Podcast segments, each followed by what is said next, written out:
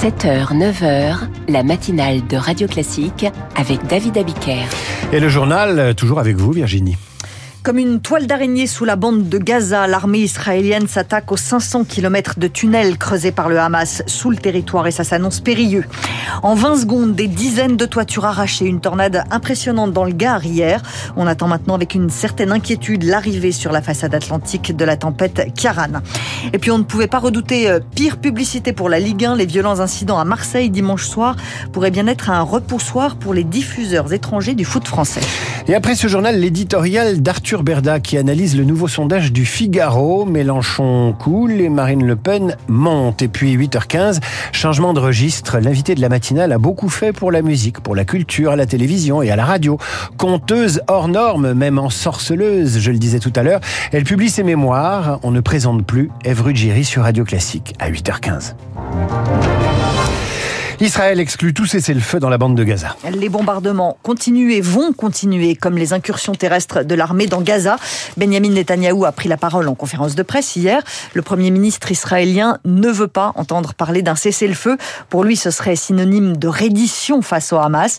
L'armée israélienne s'attaque maintenant aux tunnels construits par le groupe terroriste. 500 km de galeries souterraines. Un défi énorme, Baptiste Coulomb. C'est une véritable toile d'araignée tissée par le Hamas depuis 2007. 1300 galeries que le mouvement islamiste connaît par cœur. Un gain militaire de taille pour le général Vincent Desportes, ancien directeur de l'école de guerre. Il y a un pouvoir égalisateur de ces tunnels. La plus grande partie de la haute technologie israélienne ne sert plus à rien. Dans les tunnels, c'est une guerre symétrique parce qu'on en revient au couteau et à la mitraillette. D'autant que le Hamas est préparé au combat souterrain. Il a sûrement piégé les galeries où se trouveraient les otages pour compliquer les opérations d'Israël. Solution la moins risquée pour Tsahal, bombarder pour casser les tunnels, une stratégie qui a ses limites. Quand un tunnel est enfoui trop profondément, on parle de 30 à 40 mètres, aucune bombe lancée d'un aéronef de combat ne peut arriver à percer. Donc ces tunnels sont protégés par leur profondeur d'enfouissement. Mais Israël a aussi les moyens d'intervenir dans les tunnels, tempère le général Dominique Trinquant, ancien chef de la mission française auprès de l'ONU. Il y a des commandos israéliens qui sont entraînés pour progresser dans les tunnels. Ils ont des radars qui leur permettent de faire la cartographie des tunnels. Ils ont des robots pour déjouer les obstacles qu'il pourrait y avoir. Autre possibilité pour Tsahal, éliminer les combattants du Hamas en assiégeant les tunnels ou en bouchant les entrées. Pour les experts, il faudra des mois pour remplir cet objectif. Une otage israélienne libérée hier, la première à être libérée par Tsahal au cours d'une opération à Gaza. On a en revanche appris la mort d'une autre prisonnière du Hamas, une jeune femme de 23 ans. Les familles des otages français se réunissent ce soir pour une soirée d'unité à la synagogue de la Victoire à Paris. Une tornade a fait de gros dégâts dans le Gard. Oui, un phénomène aussi soudain que violent. La tornade a duré une vingtaine de secondes. Hier, c'est la ville de Pouls qui a été touchée avec de nombreuses toitures arrachées. Maintenant, c'est vers l'ouest qu'on regarde, à la proche de la tempête Cariane. Elle devrait toucher la façade atlantique dans la nuit de mercredi à jeudi, avec des vents violents attendus, des risques de submersion du littoral par de fortes vagues. C'est ce que nous explique François Gourand, il est prévisionniste à Météo France.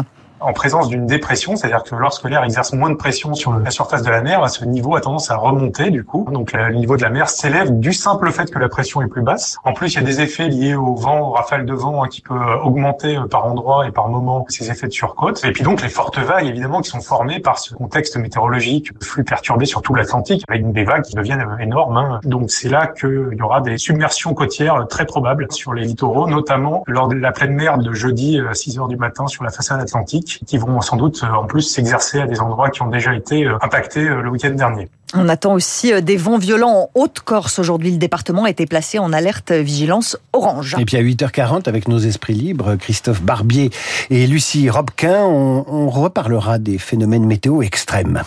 Les hommes vont moins chez le médecin que les femmes. Les chiffres de l'INSEE sont parlants. En 2019, 88% des femmes ont consulté un généraliste, moins de 80% des hommes. La différence est encore plus flagrante pour les consultations chez les spécialistes. 53% des femmes y ont eu recours, 42% des hommes. Oui, les hommes hésitent plus à aller consulter, mais ça a des conséquences importantes sur leur santé, Rémi Fister. Des hommes de 50 à 60 ans qui ouvrent timidement la porte de son cabinet d'urologie pour la première fois. C'est ce que constate tous les jours le docteur Alexandre de la Taille.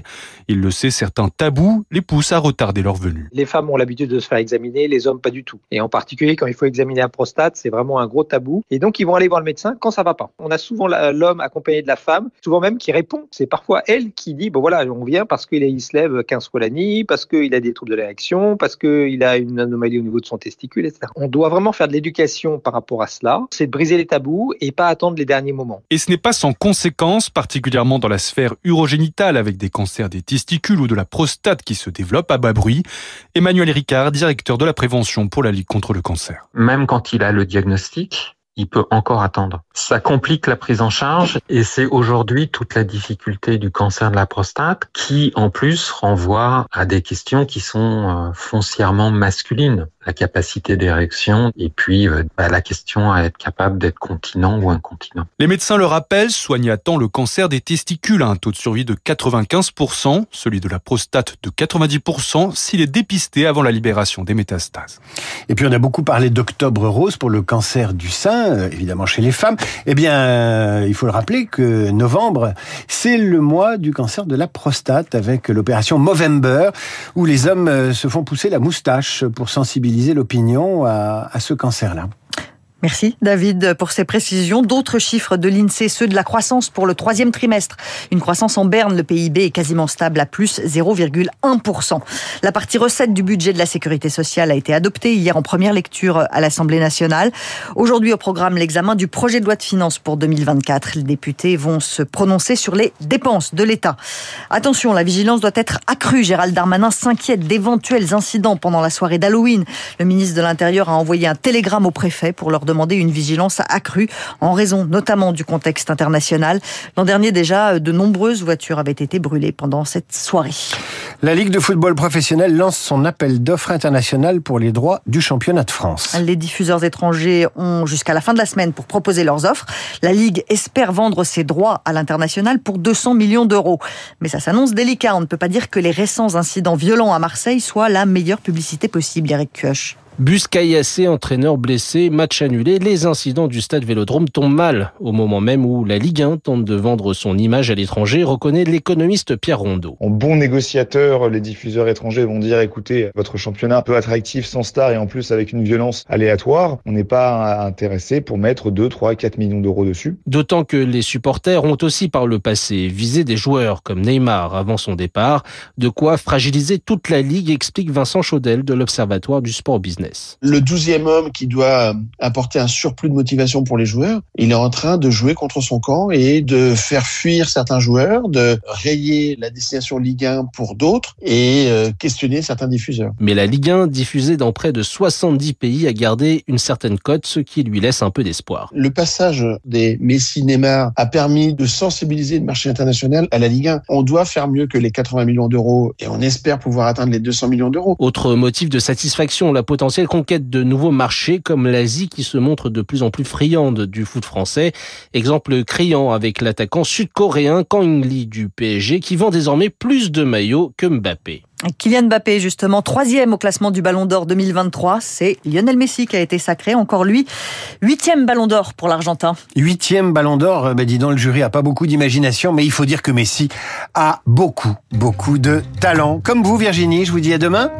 À demain, elle avec rougit, le Ballon d'Or. Elle rougit quand je lui fais un compliment. Être comparé à Messi, c'est un petit peu compliqué quand même. Vous driblez bien l'info. Dans un instant, l'éditorial d'Arthur Berda qui décortique pour vous le nouveau sondage du Figaro. Le Pen qui monte, Mélenchon qui plonge. Radio Classique.